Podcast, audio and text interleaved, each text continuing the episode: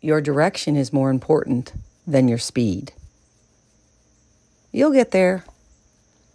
Just keep moving in the direction of your dreams, no matter how slow the progress, no matter how long it takes. Just keep moving. Be headed in the right direction.